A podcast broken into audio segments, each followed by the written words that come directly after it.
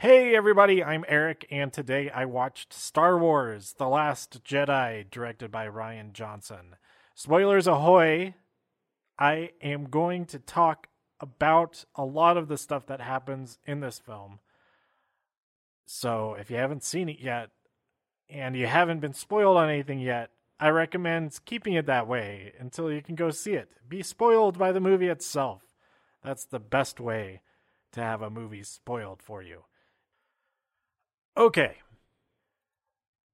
I'm giving you a couple extra seconds just in case you're fumbling to find that pause button or something like that.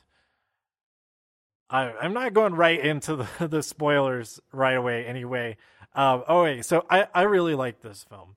I haven't, I've avoided as much as possible about it.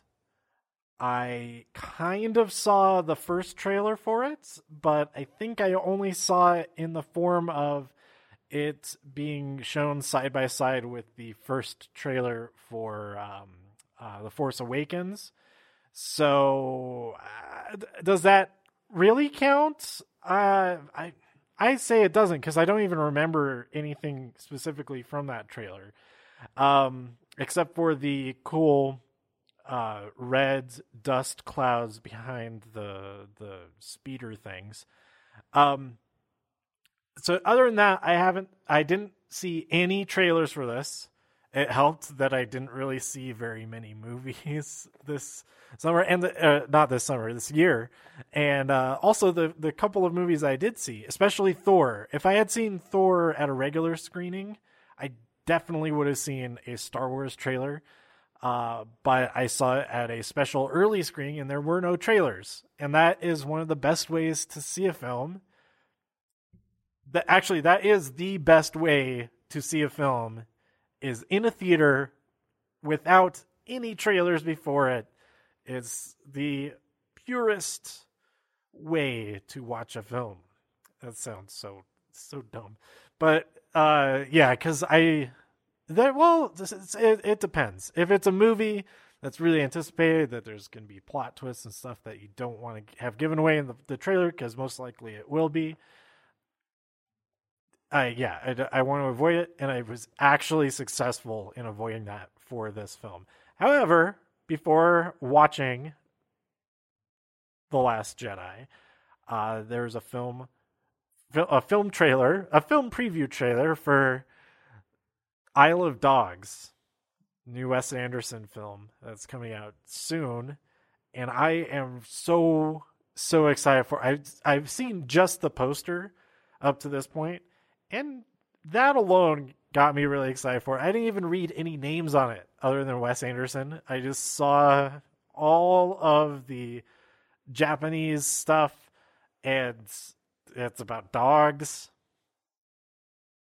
and uh, I'm on board. And now, having actually seen the trailer for it, oh man, I can't wait to see that. But this episode is about Star Wars, The Last Jedi. So let's get into it. We open with okay, I'm, I'm not going to go beat by beat what happens in the story. What what were my favorite things about the my my most favorite thing ongoing thing about this film was how much it made me think about Dragon Ball. Some kind of a stretch similarities to Dragon Ball, but it out of all the Star Wars films, I, I haven't really thought about how the other ones really compare to it. But this one, it reminded me so much. We had uh we uh, all the stuff on the islands with Luke and Rey. Uh, it felt a lot like Goku going to Master Roshi's island or something like that. Except uh, instead of being a dirty old man, uh, Luke was actually well. I mean, he was like Yoda. Yoda's he, he was being kind of wacky and uh, just a belligerent old hermit fo- fella. Um, and he is doing some weird stuff. But the stuff that reminded me the most of Dragon Ball is uh, when he catches a gigantic fish and is just carrying it back to to his little house. And I I really enjoyed that. There's there was some weird stuff with that, but I saw that as him kind of uh, taking on that persona that Yoda had uh, when Luke first met him, and trying to kind of scare scare off this potential protege. Now, one of the themes of the film, or one of the the burning questions of the film, is who are Rey's parents. Everybody's been wondering that. Is that, why is she so special? Why is she able to do all this? And if you're if you're the one last chance to get out of this before you get spoiled. Her parent, uh, there's nothing special about them. Nothing at all. She's not secretly Luke Skywalker's daughter or anything like that. She's just a person who has these uh, incredible abilities because it's not just relegated to this one bloodline or anything like that. And I think that's one of the things that gets hammered home pretty well in this film that the force is what the force is, just in general, and what it means to everything, not just a powerful warrior or a chosen one or anything like that. Okay, uh, a couple other things that remind me of Dragon Ball were the uh, there's a walker that the shell came off of. Not no, this wasn't necessarily a Dragon Ball thing, um, but it, it, did feel like something out of like uh, um, my neighbor Totoro or something. That uh, Rose and Finn and BB-8 were riding just the the ATST legs because the top had gotten blown off, uh, and they're just like riding along. And when Rose first pulls up, he's like, "Hey, need a ride?" It had that kind of feel like the the cat bus or something like that. I I, I like that a lot. Um, okay, other Dragon Ball things. Uh, two main things, and what this first one is my by far my favorite moment of the film. It's so freaking badass. We have this uh, this ship that everybody just evacuated from, and only Admiral, what's her name, um, played by Laura Dern, uh, she stays behind on that uh, Holdo. Holdo. Uh, she stays behind on that that main ship and uh, is trying to draw away the the enemy, but because they they get sold out, uh, they start firing on all of the transport ships that are trying to flee to this uh, to this planet. And uh, you know that is a pretty interesting thing that all uh, a good portion of this, um, as far as the main story. Okay, there were a bunch of different planets. Now that I think of it, but it doesn't feel like it was a crazy number of them because uh, the main storyline, uh, where the bulk of uh, everybody's focus is on is is out in space. They're not on an actual planet, and then uh, we just have a couple of other planets that the other storylines visit, and then we end up at this this one planet at at the end, and no planets get blown up, so that's nice. That's a good change. We don't have to have a whole civilization or a whole system destroyed or anything like that the the moment that was like that in this film.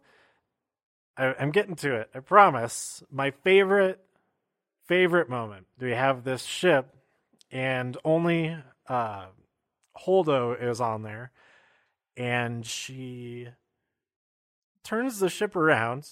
So they're firing on these transport ships, and they're just getting destroyed one by one by one. And she she turns down and starts revving up the engines, and like, oh, she's running away. And as she finishes turning around, they realize, okay, I see what she's doing here. She jumps into hyperspace through that first order fleet. And that moment, visually, and the lack of the absolute lack of audio is so freaking awesome it adds so much to that moment. Uh, just these gashes tear through them like instantly, like an invisible force, and that reminded me so much of of Dragon Ball fights, and it was it was it was awesome. is one of my favorite science fiction visuals ever now. Okay, so the the the last Dragon Ball moment takes place on the surface of this planet. I think it was called Crait. Are is that where that no? Why would they? Why would Krayt dragons come from there? Maybe they do come from there. Anyway, uh, we don't see any Krayt dragons, but we do have these little. They call them crystal critters. Well, only Finn calls them that. So that's their names. I'm fine with that. They're pretty cool. They're like these these crystalline foxes. Anyway, that has nothing to do with this. There's a face off between Luke Skywalker and Kylo Ren's army. He hasn't come down and c- to come face to face with them yet. And Kylo just he orders them to aim all of their weapons at that man and fire. So there's just this barrage of firepower rains down on Luke Skywalker's just explosive. By the way, this planet is like salt flats, or at least where the base is. These salt flats, and then when it gets disturbed, turned up, it turns like this this very brilliant red color. And I thought that was a pretty genius way to have this violent, bloody battlefield with bits of red guts flying not guts but it looks like guts sometimes actually there were there were some guts in the in the the the, the supreme leader chamber fight scene but those guys were wearing red so that's also kind of explainable as just bits of their outfit but uh yeah just all this red bursting everywhere but it's not blood so it's not rated R. Because if that was blood, this movie would definitely be rated R because you have just acres of red covering everything, and and it and it isn't blood because not a whole lot of people actually gets blown up or anything. So anyway, the the dust clears, the smoke settles, and he's standing there completely unscathed, and he brushes his shoulder off total Dragon Ball moment. I loved it. Uh, and then the face off that happened a- after that was, uh, you know, had, had kind of that flair to it as well. And then we find out that Luke isn't even actually there. He's just projecting his image, which does seem like a, a, a sort of Dragon Ball trick to do as well. Another thing that uh, is sort of Dragon Ball like was the, the the mental link between Kylo Ren and Rey. That uh, they have all these conversations throughout the film. That they uh, are able to see each other, speak to each other, interact with each other, as if they're in the same room.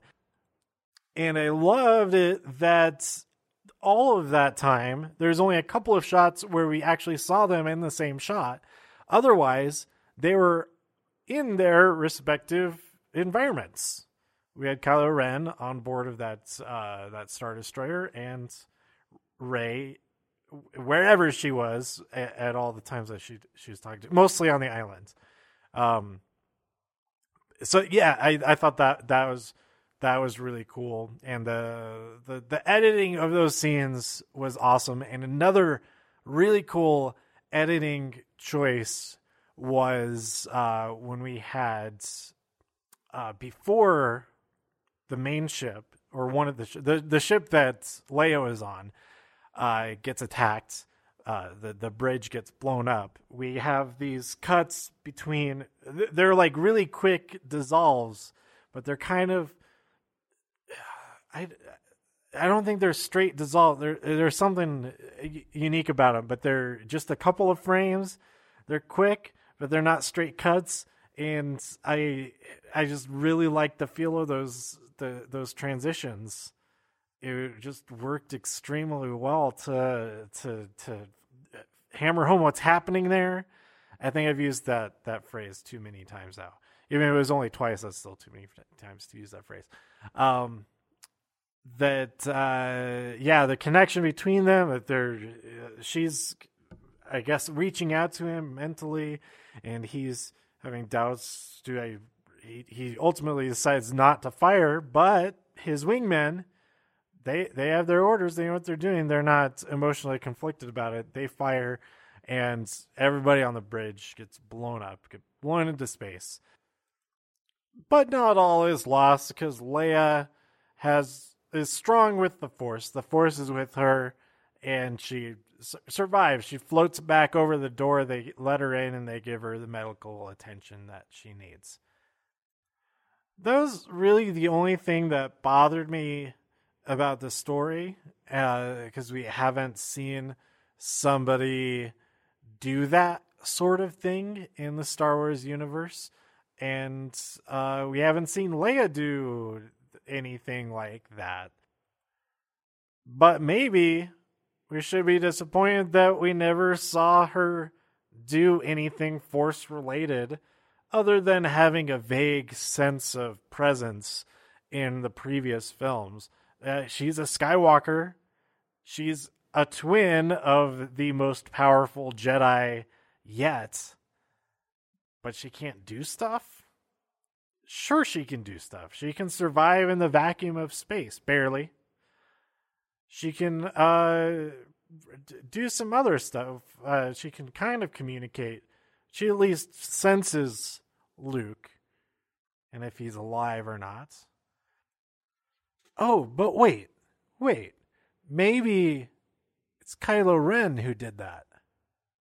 He's he's able to stop blaster bolts in midair and hold them hanging there.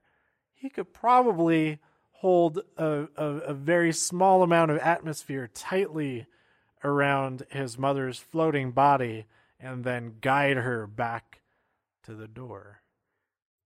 All right, that my complaint, I strike it from the record. That's the explanation I'm going with.